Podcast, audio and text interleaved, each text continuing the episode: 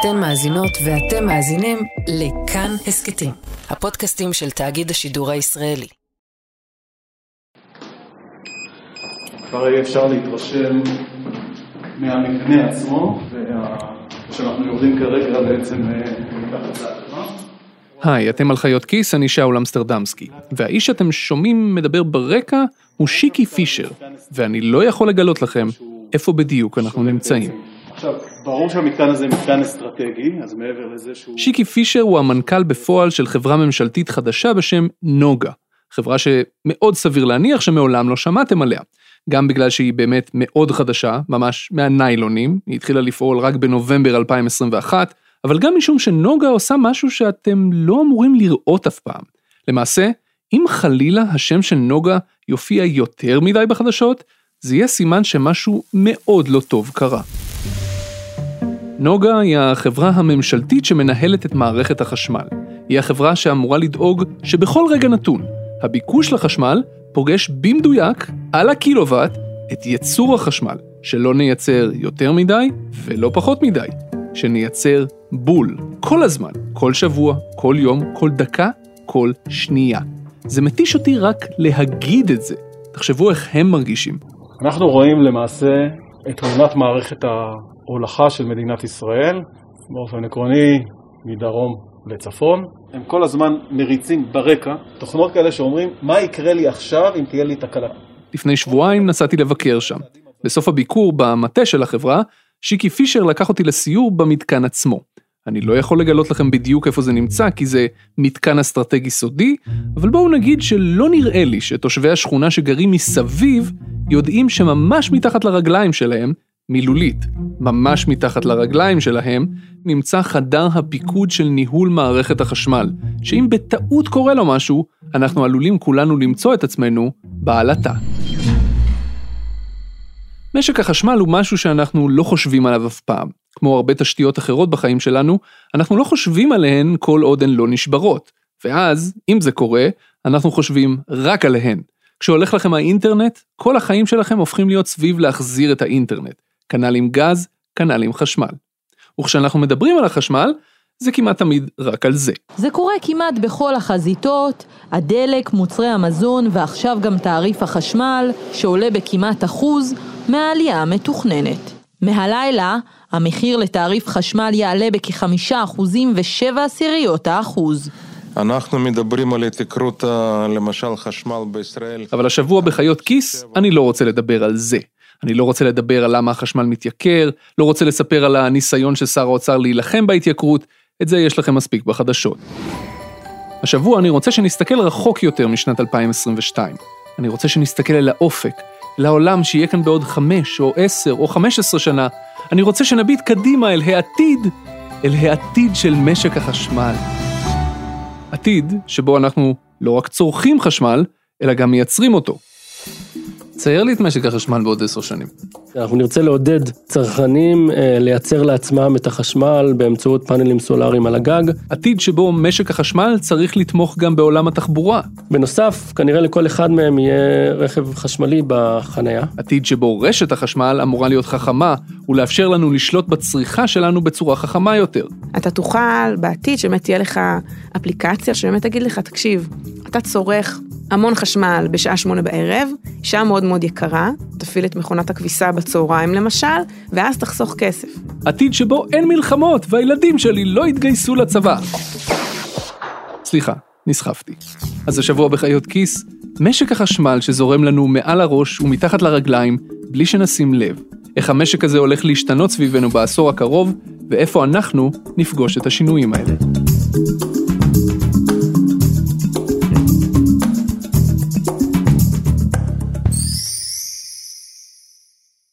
גם את כשנכנסת לתחום הזה חשבת שהוא משעמם בצורה בלתי רגילה? ממש לא, האמת היא שבתחום האנרגיה הוא תחום מרתק, אני חושבת שהוא מאוד מאוד משתנה. אנחנו לא מדברים על אנרגיה עכשיו, אנחנו מדברים על חשמל. חשמל הוא תחום משגע. זו שני מנדל לאופר. היא רכזת באגף תקציבים במשרד האוצר. כבר ארבע שנים היא באגף התקציבים.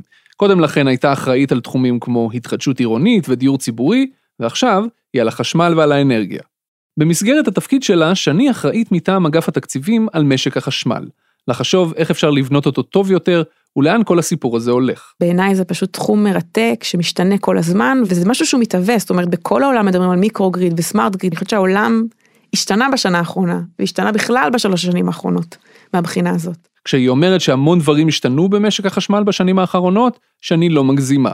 ואת הסיפור הזה צריך להתחיל עם השינוי הכי גדול שקרה במשק החשמל, הרפורמה הגדולה שנחתמה באמצע 2018 ויצאה לדרך בתקופת הקורונה. אנחנו עושים היום היסטוריה במשק החשמל בישראל. לאחר מרתון דיונים לילי, הודיעו היום משרד האוצר ומשרד האנרגיה כי עלה בידם לגבש עם חברת החשמל ועם ועד עובדי החברה מתווה לרפורמה. השוק שלנו צריך תחרות, ואנחנו עושים היום עוד צעד לכיוון הזה, ונמשיך בעוד הרבה מאוד צעדים לכיוון התחרות, לכיוון שבירת המונופולים, שזה טוב אה, לכולם. ביולי 2018, אחרי יותר מ-30 שנות דיונים, אני לא צוחק, באמת יותר מ-30 שנה, נחתמה סופית הרפורמה במשק החשמל. המוטיבציה מאחורי הרפורמה הייתה שאם נפתח חלקים ממשק החשמל לתחרות, יש סיכוי שנגיע למצב טוב יותר. כלומר, שנצליח לייצר חשמל באופן יעיל יותר, ולכן הוא יעלה לנו פחות, שנצליח לבנות את משק החשמל מחדש בצורה שמתאימה יותר לדפוסי השימוש בחשמל שמשתנים במהירות, וגם שנתכנן את משק החשמל העתידי באופן חכם, כזה שמסתכל על כל המערכת ולא רק על האינטרסים של חברת חשמל. אחת הסיבות שזה לקח 30 שנה, היא שעד הרפורמה חברת חשמל פשוט עשתה הכל בעצמה. היא הייתה מונופול בכל חלקי המערכת, בייצור, בהולכה של החשמל, בחלוקה לבתים ולצרכנים האחרים, ואפילו בתכנון המערכת העתידית. וכשיש גוף שיושב על כל השרשרת מההתחלה ועד הסוף, זה קצת קשה לבוא ולהגיד לו, היי, אני הממשלה, ואני רוצה שתתפרק מהכוח שלך בבקשה. תודה. זה לא בדיוק עובד ככה. אז זה לקח 30 שנה, והרבה רצון טוב מוועד העובדים, ובסוף הרפורמה נחתמה. במסגרת הרפורמה המתוכננת יפוטרו כ-1,800 עובדים, ההנהלה תוכל לפטר עובדים או להעביר אותם מיחידה ליחידה בקלות רבה יותר.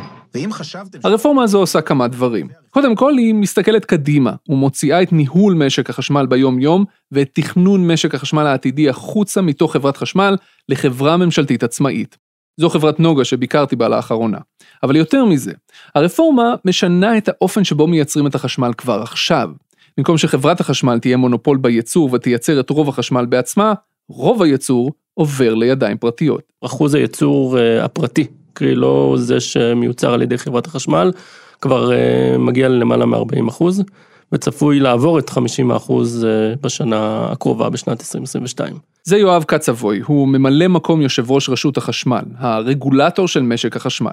רק אגיד שהרעיון איתו הוקלט לפני כמה חודשים, שעוד היינו ב-2021. כלומר, שנה הבאה, רוב ייצור החשמל בישראל יהיה ייצור פרטי. לגמרי. לגמרי. כשאנחנו אומרים ייצור פרטי, אנחנו מתכוונים ל... מדברים לכל הסוגים, גם ייצור קונבנציונלי בגז על ידי תחנות כוח גדולות שהן כבר פרטיות, כמו דורד, דליה, IPM, התחנות שנמכרו במסגרת הרפורמה, וגם כמובן ייצור של אנרגיות מתחדשות שהוא באופיו יותר, יותר מבוזר, הרבה מתקנים קטנים, וכן, רובו יהיה פרטי. אוקיי, בואו נעשה סדר שנייה בכל הדברים האלה. דבר ראשון, אם אתם שואלים את עצמכם למה גם אגף התקציבים וגם הרשות חשמל מפקחים על משק החשמל, אז בואו, יש עוד מלא גופים ממשלתיים שמעורבים בשוק הזה. זה ככה גם בגלל שזה שוק ענק שמשפיע על כל הכלכלה הישראלית, גם על התעשייה וגם על התחבורה וגם על זיהום האוויר וגם על מה שאתם לא רוצים, אבל גם משום שבממשלה נוטים לייצר מצבים שבהם יש מספר גורמים ממשלתיים שמעורבים באותו הדבר. בכל אופן, רשות החשמל היא הרגולטור של משק החשמל באופן רשמי. היא הגוף היחידי למשל שמוסמך לקבוע מה תעריף החשמל. שום שר ושום גוף אחר לא יכול להתערב לה בזה. מדינת ישראל מייצרת מלא חשמל. אני לא אתן לכם את המספר המדויק בג'יגה וואטים, כי זה פשוט לא יגיד לכם שום דבר. מה שכן כדאי לדעת זה שעד הרפורמה ב-2018, חברת חשמל ייצרה בפועל 69% מכל החשמל בישראל. יתר ה-31% יוצרו על ידי תחנות כוח פרטיות, כמו אלה שיואב קצבו הזכיר, דורה, דליה ואחרות. רובן המוחלט מייצרות חשמל על בסיס גז. מיעוטן הן תחנות כוח של אנרגיה מתחדשת, כלומר סולארית. מאז שהרפורמה יצאה לדרך, השוק הזה השתנה, והנתח של חברת חשמל יורד. ב-2020 הוא כבר עמד על 61%. ברפורמה עצמה נקבע שחברת חשמל תמכור חלק ניכר מהתחנות שלה ליצרנים פרטיים, וזה בדיוק מה שהיא עושה. בדצמבר האחרון היא מכרה עוד תחנת כוח גדולה, ונתח השוק שלה ירד עוד. מה שאומר שכבר היום, בערך חצי מהחשמל שאתם צורכים, הוא חשמל שיוצר באופן פרטי על ידי חברות פרטיות, למרות שאתם לא יודעים את זה ולא מרגישים את זה. בין היתר, משום שכל החשמל שמיוצר נכנס לרשת החשמל ומשם מתפזר לכל הצרכנים. אין שום דרך לדעת איזה קילוואט היה בייצור פרטי ואיזה ממשלתי. הפרטת הייצור אגב כבר הוזילה את תעריף החשמל. בתוך כמה שנים, עד 2026, הנתח של חברת חשמל בייצור החשמל אמור לרדת ל-35% בלבד, והעידן שלה כמונופול בייצור הסתיים. אבל כשאנחנו מדברים על משק החשמל, אנחנו לא מדברים רק על ייצור החשמל. הייצור הוא רק חלק משרשרת ארוכה שמתחילה בנקודה שבה תחנת כוח כלשהי שורפת פחם או גז בשביל לייצר חשמל, ועד לרגע שבו אנחנו מדליקים את הדוד בבית. חוץ מהחלק הזה של הייצור, יש בשרשרת הזאת עוד חלקים. הראשון הוא הולכה. אתה מייצר את החשמל, אתה צריך בסופו של דבר להעביר אותו פיזית לצרכנים. אה, אתה מעביר אותו באמצעות רשת חשמל. רשת חשמל זה בעצם כבלי נחושת שיש להם יכולת הולכת אה, חשמל. זה בעצם אפשר לדמיין את זה לאוטוסטרדות של ישראל, לכבישים המהירים. את ההולכה חברת חשמל עושה. חברת החשמל עושה, זה מונופול טבעי. מונופול טבעי הוא מצב שבו אין שום היגיון כלכלי שיהיה יותר מגוף אחד שעושה משהו. המצב הזה נוצר לרוב במקרים של תשתיות בסיסיות כמו חשמל או מים או רכבות וכבישים. תחשבו על זה ככה, זה עולה הון תועפות להקים רשת חשמל, נכון? אחלה. עכשיו, חברת חשמל כבר הקימה אחת והיא עובדת סבבה, אין שום סיכוי בעולם שיבוא גוף פרטי ויגיד, יאללה, אני אקים עוד רשת חשמל, ליד הרשת הקיימת, ואני אתחרה בחברת חשמל. זה יעלה לו הון תועפות, והוא לא יצליח בכלל להשיג מימון להתחיל את זה, כי אין לו סיכוי להשיג לקוחות, כי הרשת הנוכחית עובדת סבבה. זה מונופול טבעי. אחרי הולכת החשמל מגיע מקטע נוסף, חלוקת החשמל. אם אמרנו שההולכה זה האוטוסטרדת הרשויות, אז חלוקה זה הכבישים שבסופו של דבר מגיעים לשכונות ול, ולבתים שלנו, בעצם אה, יש באמצע גם אה, מונח שנקרא השנאה. בעצם בשביל להוריד בין המתחים, בין המתח שהחשמל עובר בו במקטע ההולכה למתח שהחשמל צריך להגיע לבתים, יש באמצע אה, תחנות משנה זה נקרא, שתפקידם להוריד את המתח, עניין הנדסי, ובעצם הרשת החלוקה לוקחת את החשמל ממערכת ההולכה ומעבירה אותם אה, לצרכנים. זה הכבלים השחורים הישנים האלה. השחורים היום אה, רובו מוטמן, אבל עדיין כן אפשר לראות אותם. זה גם חברת חשמל? זה גם חברת חשמל, כן. ויישאר חברת חשמל? זה יישאר חברת חשמל, זה בעצם משהו שברפורמה הובטח להם.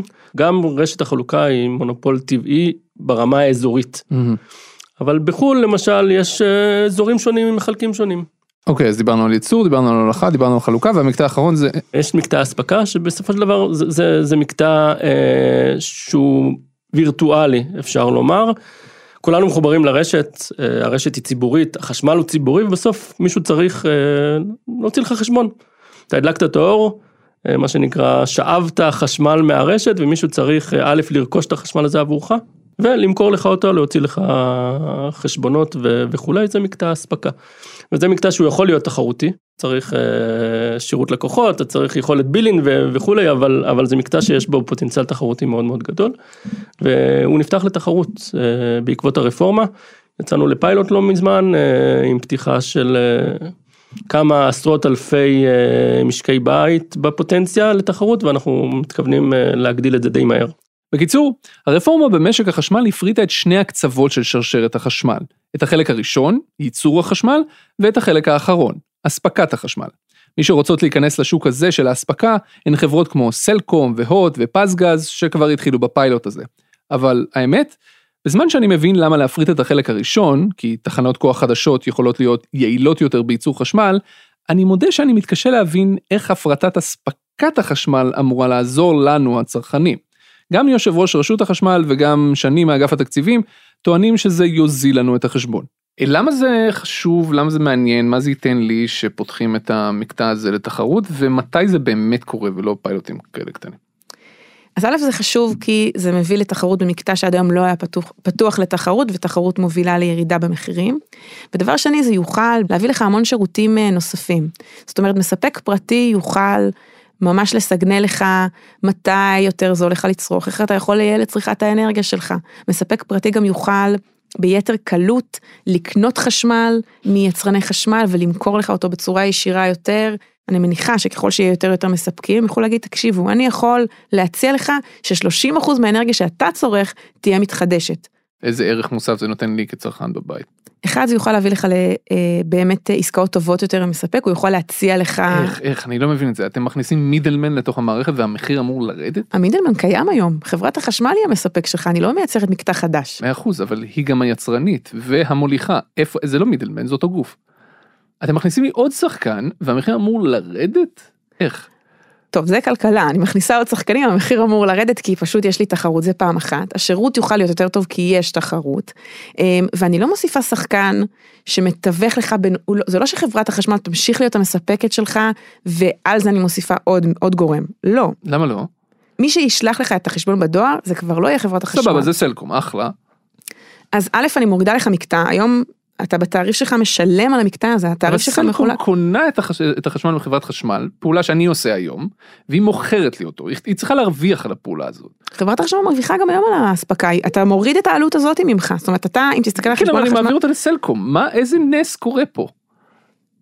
בזה שיש תחרות, א', זה מוריד מחירים, זה, זה קורה, זה מה שקורה, ברגע שיש תחרות, אז מתייעלים ומורידים מחירים, זה פעם אחת.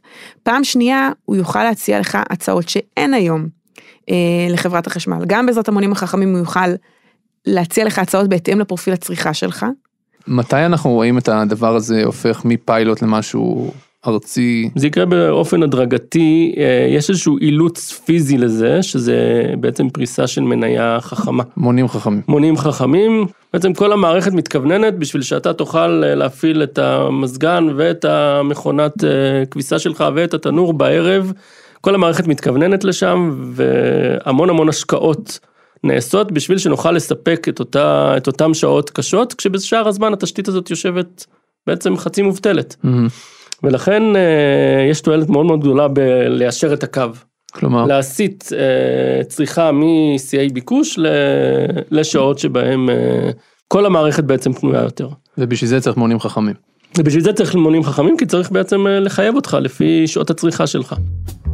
מונים חכמים זה אחד הדברים האלה במשק החשמל שדופקים לי את השכל בכל פעם שאני חושב עליהם מחדש. אני יודע שזה נשמע כזה כמו, יאללה אחי, מה אפשר להגיד על מונים? זה כולה מונים, זה טכני, את מי זה מעניין בכלל.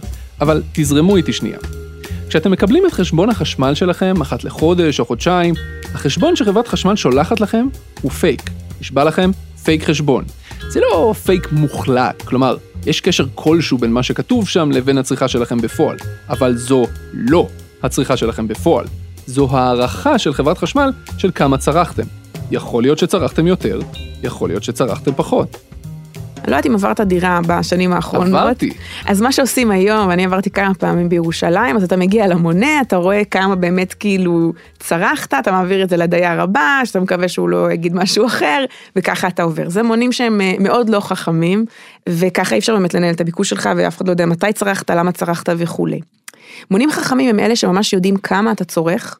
בצורה רציפה, וגם יודעים, כאילו בעזרת המונה החכם הזה, שממש יודע לומר כמה צרכת, באיזה שעה, אתה תוכל בעתיד שבאמת תהיה לך אפליקציה או איזשהו ממשק עם uh, המספק שלך, או, או עם חברת החשמל, שבאמת תגיד לך, תקשיב, אתה צורך המון חשמל בשעה שמונה בערב, שעה מאוד מאוד יקרה, בוא תחליק את הצריכה, ת, תחליט אתה מה אתה צורך בשעות אחרות, תפעיל את מכונת הכביסה בצהריים למשל, ואז תחסוך כסף.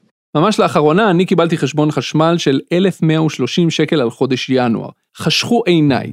עכשיו, זה נכון שקר בירושלים, ואנחנו מחממים פה לא מעט, אבל עברנו לחמם על מזגן, בניגוד לשנה שעברה, כשהפעלנו את החימום התת-רצפתי החשמלי וגילינו בדיעבד שזה יקר לנו מדי. אז איך הגענו ל-1,130 שקלים השנה בחודש אחד? אז התשובה היא שחברת חשמל העריכה כמה צרכנו על בסיס הצריכה בשנה שעברה, ופספסה לחלוטין את זה שצמצמנו את הצריכה. אז ירדנו למטה לארון החשמל, הסתכלנו על המונה, הסתכלנו על מה שכתוב בחשבון, וקלטנו שחברת חשמל העריכה שצרכנו 500 קילוואט שעה חשמל יותר ממה שצרכנו בפועל.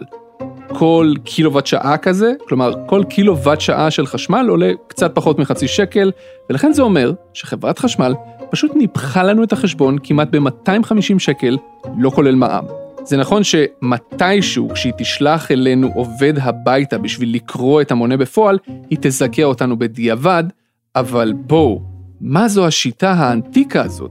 אנחנו ב-2022. אז בשביל זה המציאו את המונים החכמים. מונים שיושבים בארון שלכם ומדווחים לחברת חשמל בזמן אמת, או פעם ביממה, כמה צרכתם בפועל. מדהים, אה? הטכנולוגיה קיימת. עכשיו רק נשאר להתקין את כל המונים החכמים האלה ולראות ישועות. וזה קורה, זה פשוט קורה נורא לאט. חברת החשמל התחילה עכשיו אה, לפרוס אה, מונים חכמים, אז אני מניח שתוך שנתיים שלוש כבר נראה אה, כמויות מאוד מאוד גדולות של צרכנים שיכולים לפחות לבחור מספק אחר. אני מניח שבשכונות חדשות שמקימים זה חובה כבר להתקין מונה חכם? בבקשה תגיד שכן.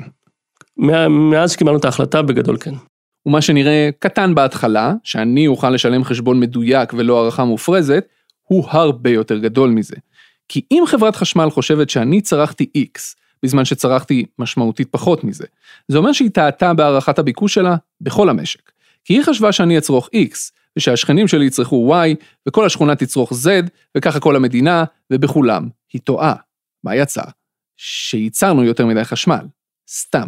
ויותר מזה, שבנינו את כל המערכת לעמוד בשיא ביקוש לחשמל, שבפועל יכול להיות שהוא יותר נמוך. עד כדי כך המונים החכמים האלה חשובים, בשביל לדעת לנהל את כל המערכת הרבה יותר טוב. וגם בשביל המכוניות החשמליות.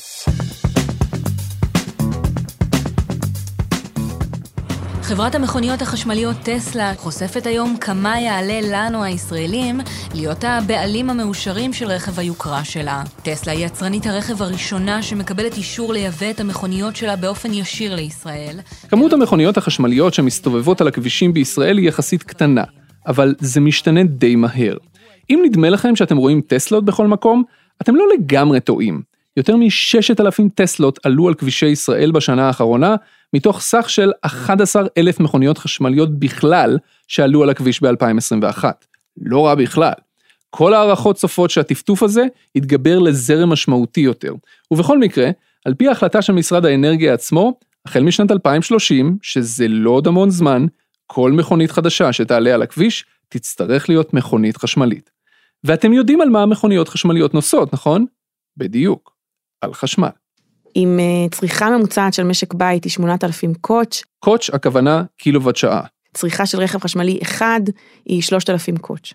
זה המון המון חשמל, אה, לאזורים אה, גם בנויים, אבל גם בכלל, זאת אומרת שאנחנו צריכים יותר הספק. אה, משק החשמל ערוך תמיד לשעה העמוסה ביותר, כי אחרת יש לך תקלות ברשת ויכולה גם להיווצר עלטה. אז אתה צריך לנהל באמת את ה... אמ, לפעמים את הביקוש ואת ההיצע. בסוף אנחנו רוצים לגרום לזה שנבנה כמה שפחות הספק מיותר, הספק מותקן. המספרים הראשונים שאני לפחות ראיתי זה שאם אנחנו רוצים באמת לעמוד ביעדים של כניסת הרכב החשמלי, אנחנו נצטרך עוד כמה אלפי מגוואטים בהספק מותקן, שזה המון. הספק מעודכן הוא כושר הייצור של החשמל. כלומר, פוטנציאל ייצור החשמל במשק, כמה אנחנו יכולים לייצר. זה שונה מהייצור בפועל שהוא ובכן, כמה חשמל אנחנו מייצרים בפועל. הרזרבה היא הפער בין ההספק המעודכן לבין הייצור בפועל. תחנת כוח אחת יכולה לייצר 900 אה, מגוואט. אה, אנחנו לא נרצה לבנות סתם תחנות כוח בשביל השעה העמוסה ביותר. ולכן אם אנחנו רוצים לחסוך בהספק מותקן, אנחנו צריכים לנהל את הביקוש. זה אומר שכשאתה תגיע הביתה אה, ויהיה לך רכב חשמלי, אתה לא תטעין את הרכב ברגע שאתה מגיע הביתה בשעה 6. שעות מאוד מאוד עמוסות. בסוף, כשהשמש שוקעת, באמת אז יש לנו את שעות השיא. אה, ברשת. כולם חוזרים הביתה, מפעילים את התנור, את הקומקום, את הדוד, אה, את המכונת כביסה, כל אחד וההרגלים שלו, ואם אתה מוסיף לזה גם רכב חשמלי שהוא צרכן אנרגיה מאוד מאוד גדול, אנחנו נצטרך להקים עוד המון תחנות כוח. אם אתה מנהל את הביקוש ואתה אומר, אתה מסגנל באמת לצרכן החשמל, שזה יותר יקר לך, משקית, אה, אה, אה, לייצר חשמל באותה עת ולספק לך את החשמל, אתה תוכל להסיט את הצריכה, לגרום לצרכן להסיט את הצריכה לשעות הערב המאוחרות יותר, נגיד 11 בלילה, ואז אתה תשלם פחות משקית, כי תבנה פחות תחנות כוח, גם הצרכן ישלם פחות, כי תשוקף לו העלות האמיתית של החשמל בשעה שהוא צורך בה, ואז נוכל גם אה, להקים פחות אה, מתקני ייצור. הסיפור הזה של המכוניות החשמליות והצורך ביכולת לנהל את הביקוש, זה לא איזה גחמה שולית. זה אחד הדברים הכי חשובים במשק החשמל בעתיד הקרוב. גם בגלל הכניסה המהירה יחסית של המכוניות החשמליות, וגם בגלל שהממשלה שמה בתור יעד ששליש מהחשמל שנייצר בסוף העשור יגיע ממקורות אנרגיה מתחדשים, שבישראל זה אומר חשמל סולארי, פשוט כי אין לנו מספיק מים או מספיק רוח. וחשמל סולארי, מה לעשות, זה לא הדבר הכי יציב בעולם. ברגע שיש ענן, או שיורד החושך, אין חשמל סולארי. היום בערך רבע מהחשמל שאנחנו צורכים מיוצר על בסיס פחם.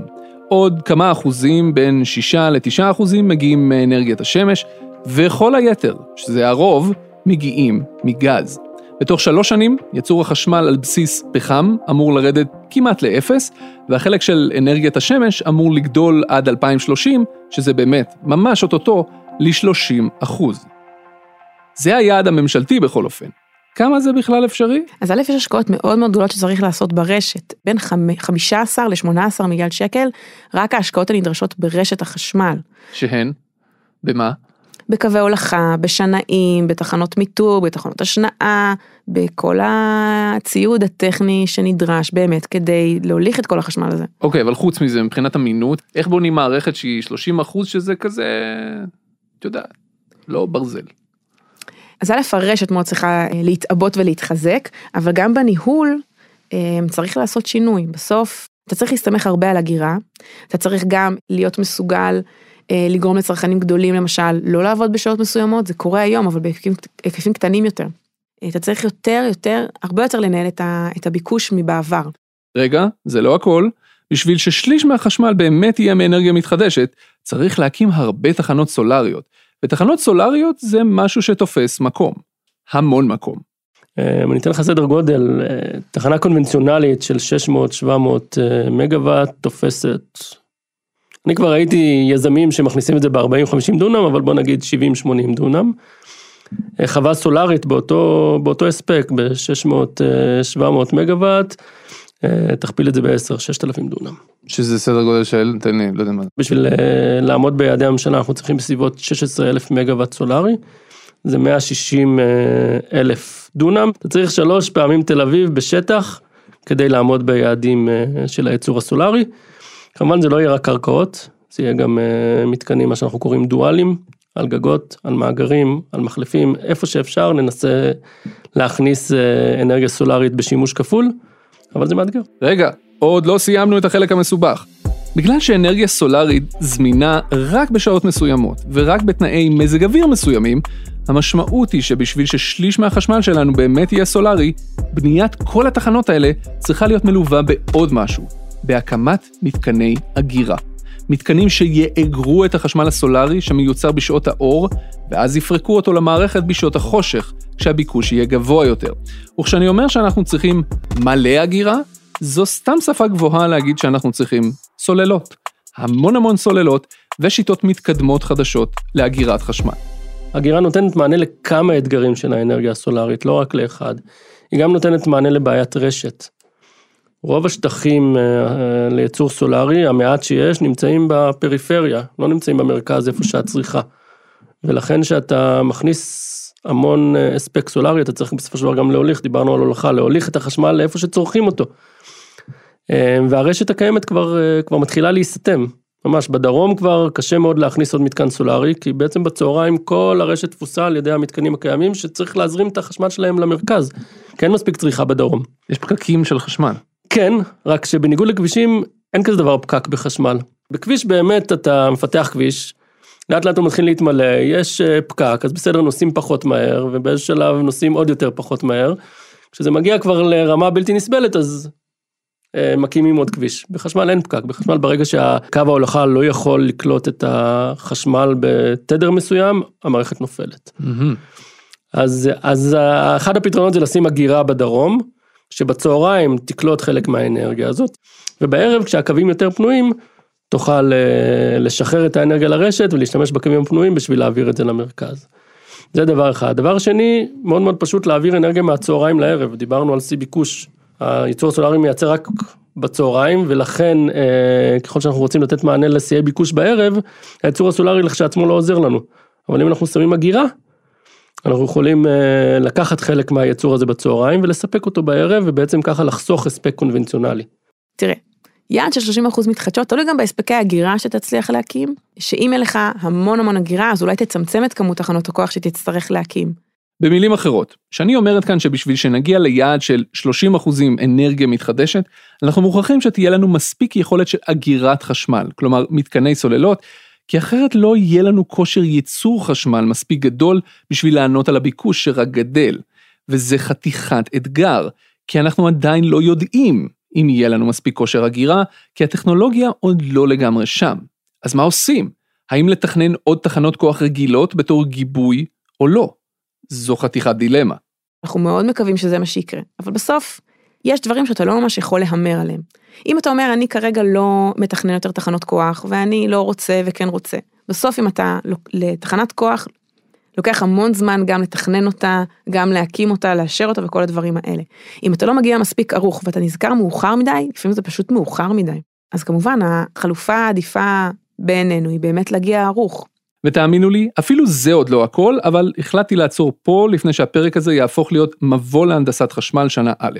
רק רציתי שתדעו שכשאתם שומעים את הממשלה ואנשים אחרים מדברים על זה שאנחנו הולכים לכיוון של אנרגיות מתחדשות, אז שתדעו שזה אומר בסך הכל שליש, וגם זה במקרה הכי הכי אופטימי, בהנחה שנצליח לעמוד בכל האתגרים האלה, למצוא מקום, להקים מספיק מתקני הגירה, ולדעת לנהל את כל הביקושים האלה כמו שצריך, בזמן אמת. וכל זה, בתוך פחות מעשור. בהצלחה לנו.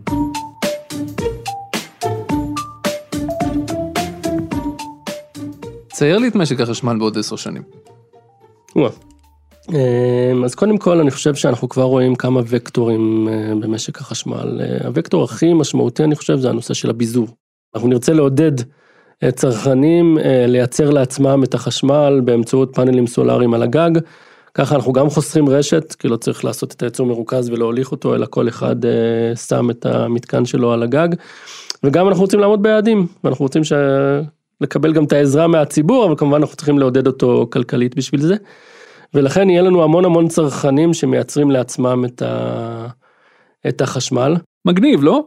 החזון של רשות החשמל, וגם של חברת חשמל, הוא שבעתיד הלא רחוק, כולנו, או רובנו, נתחיל לייצר חשמל על הגגות שלנו בהיקף משמעותי. ואז אנחנו נהיה גם צרכני חשמל וגם יצרני חשמל. והרשת תהיה רשת חכמה, דו-כיוונית, והיא תאפשר לנו למכור חשמל לשכנים שלנו, או לקנות מהם, ולנהל הכל בלי חברת חשמל בתמונה בכלל. לפחות זה החזון.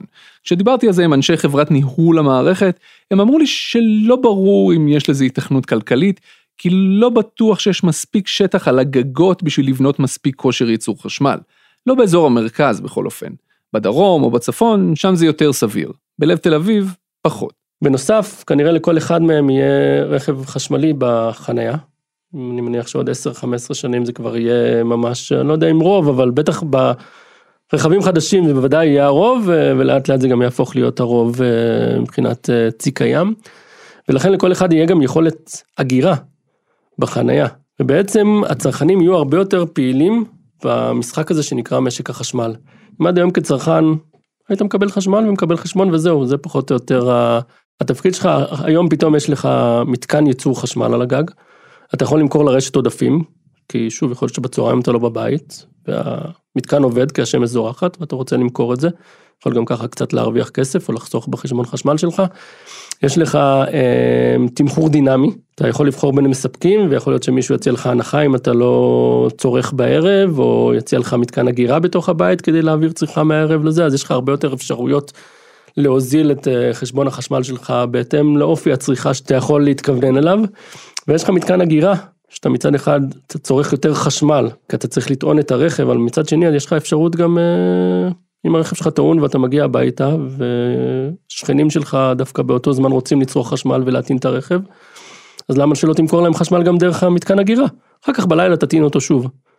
ולכן כשאני מסתכל על משק החשמל קדימה, אני רואה משק עם השתתפות הרבה יותר אה, פעילה של, אה, של צרכני חשמל, משק שהוא מבוזר, זהו, זה פחות או יותר ה vision, לשם אנחנו הולכים. שתי שאלות לגבי זה. ויכול להיות שהן מטופשות לחלוטין, אבל זה מה שעולה לי בראש. דבר ראשון, זה נשמע כמו משהו שמצריך הרבה מאוד הבנה וידע של הצרכנים הפרטיים. זאת אומרת, זה נשמע כמו עסק מסובך, שאני צריך להתחיל לחשב מתי זה, שאלה ראשונה. שאלה שנייה, היא פשוט מתקשרת לראשונה, לכן אני שואל ברצף. כבר היום יש מושג כזה שנקרא עוני אנרגטי, לעניים קשה יותר להפעיל מזגן לצורך העניין. זה איכשהו נשמע לי כמו משהו שרק אה, מחמיר את זה, כי נגיד להתקין אה, מתקן אה, סולארי על הגג נשמע לי כמו עסק לא זול. זה באמת שאלות שקצת קשורות אחת לשנייה. כמו שאמרתי, אנחנו, בסופו של דבר כשאתה מכוון לצרכנים, אתה באמת מאוד מאוד קשה אה, לצרכן אה, בקצה להבין, רגע, אני צריך עכשיו להקים סולארי על הגג, אני צריך אה, עכשיו אה, למכור את זה לרשת, מה הזכויות שלי, מה החובות שלי וכולי וכולי, אבל בשביל זה יש מה שאנחנו קוראים סוכנים בדרך. אנחנו משתמשים בחברות, חברות פרטיות לרוב, בשביל אה, לתווך את, ה, את כל הכללים המסובכים האלה. אז יכול להיות שזה יהיה מספק פרטי. אמ, שפשוט באמת, כמו שאמרנו, רוכש את החשמל עבורך במחירים משתנים, והוא זה שאומר, עזוב, אתה תהיה אדיש. תמשיך להתנהג כמו שאתה רוצה, תן לי רגע רק אה, זכות להיכנס למערכת חשמל שלך, אני מתקין לך אגירה, אני שם לך בית חכם, אני אשלוט את זה מרחוק, אתה תעשה מה שאתה רוצה ואני אה, אטפל בזה. זה יכול להיות חברה שמתקינה לוחות סולאריים, שאומרת לך, בוא רק תזכיר לי את הגג. תן לי את הגג שלך, אני אשים שם זה, אני אתעסק, קח אלף שקל לחודש. השאלה השנייה היא באמת שאלה אה, מורכבת, וזה אחד הדברים שמעסיקים אותנו אה, מאוד ברשות החשמל. תעריף החשמל הוא באמת אה, תעריף רגרסיבי. שכבות חלשות, עשירונים תחתונים משלמים הרבה יותר, אחוז ההוצאה שלהם על חשמל הוא הרבה יותר גבוה מסך ההכנסה, לעומת עשירונים עליונים, וצריך להגן עליהם. Mm-hmm. כי חשמל זה מוצר באמת, באמת חיוני. אה, ולכן רשות החשמל נתנו לה את הכלים העצמאיים אה, לקביעת תעריפים, אה, וכשאנחנו עושים את השינוי הזה אנחנו צריכים גם להסתכל עליהם, ויש כלים לעשות את זה. עוד לפני שהעתיד המסובך הזה מגיע, כבר היום ניהול מערכת החשמל בכל רגע נתון הוא אתגר סופר מורכב. חדר הפיקוד של חברת ניהול המערכת בבונקר התת-קרקעי במיקום הסודי בשכונת מגורים איפשהו בצפון ישראל, הוא סוג של קודש הקודשים. עכשיו, בתקופת הקורונה, לאנשים שלא עובדים בתוך חדר הפיקוד, אסור בכלל להתקרב אליו, שחלילה, אף אחד מהעובדים הנדירים האלה לא ידבק בקורונה וישבית משמרת שלמה. שיקי פישר, המנכ"ל בפועל של חברת ניהול המערכת, לקח אותי למפלס אחד גבוה יותר בשביל להשקיף על חדר הפיקוד מלמעלה דרך חלון זכוכית. דמיינו חדר מאוד גדול, חשוך כמעט לגמרי, על הקיר הכי גדול בחדר תלוי מסך ענק, בגודל שמעולם לא ראיתם. על המסך מוקרן כל הזמן שרטוט דינמי כזה של רשת החשמל בכל רגע נתון. תחנות הכוח, קווי ההולכה, המתגים, הכל שם. שלושה עובדים יושבים בחדר הפיקוד ולא מורידים את העיניים שלהם מהמסכים אפילו לשנייה. אנחנו רואים למעשה את תמונת מערכת ההולכה של מדינת ישראל. מערכת ההולכה בעצם זה כל תחנות המשנה והמיתוג. עד לנובמבר האחרון, כשחברת ניהול החשמל הפכה להיות חברה ממשלתית עצמאית, היא הייתה יחידה שישבה בתוך חברת החשמל עצמה. משם היא הייתה אמורה לתכנן את המערכת כולה. רק שאף אחד לא האמין לחברת חשמל שהיא מתכננת את משק החשמל בצורה נטולת אינטרסים, ולכן רשות החשמל ומשרד האוצר לקחו לעצמם את התפקיד הזה. עכשיו, זה האתגר של אנשי נוגה, חברת ניהול המערכת, להוביל את התהליך הזה. להבין איך מנהלים רשת חשמל שבה 30% יגיעו מאנרגיה מתחדשת, שהאמינות שלה היא ככה ככה, כמה תחנות כוח צריך להקים בשביל לפצות על האמינות הבעייתית הזאת, איך הופכים את הרשת עצמה לרשת חכמה שיודעת להזרים חשמל לכל הכיוונים, ועוד מיליון אתגרים אחרים. זה החדר פיקוח המרכזי, שבעצם מאיישים אותו באופן קבוע שלושה מפקחים. בכל רגע נתון הם מסתכלים על הצעדים הבאים, שאם יהיה להם הפסקות, מה יקרה ומה הם צריכים לעשות. זאת אומרת, הם מריצים מודלים, והוא אומר, נגיד, אם ייפסק לי קו כרגע, יהיה לי עומס יתר על הקווים. וכל זה קורה כל הזמן, 24 שעות ביממה, 7 ימים בשבוע, 365 ימים בשנה. גם כשאנחנו ישנים, גם כשאנחנו יוצאים לחופשה בחו"ל. וכל הזמן, כל הזמן. המרחק בין רשת חשמל מתפקדת שמאפשרת כלכלה צומחת לבין עלטה מוחלטת שלוקח שבועות או חודשים להשתקם ממנה, הוא כמה שניות שבהן הכל יכול להשתבש.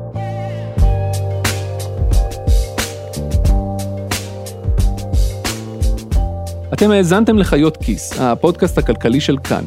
גם תחת איומים לא תצליחו לחלץ ממני מה המיקום הסודי של חברת ניהול החשמל. תצטרכו רק להאמין לי שזה היה סופר מגניב להיות שם ולקנא מכל הלב. העורכת של חיות כיס היא נועה בן הגיא, עורך הסאונד שלנו הוא אסף רפפורט. תודה גם לנועם ברלכיס על הסיוע בעריכה. תודה גם לחן אברמוביץ' שתמללה את הרעיון עם יואב קצבוי. במערכת חיות כיס חברים גם צליל אברהם ואלונה מיצי. כל הפרקים שלנו זמינים עבורכם בכל אפליקציית פודקאסטים. אני שאול אמסטרדמסקי, תודה רבה שהאזנתם.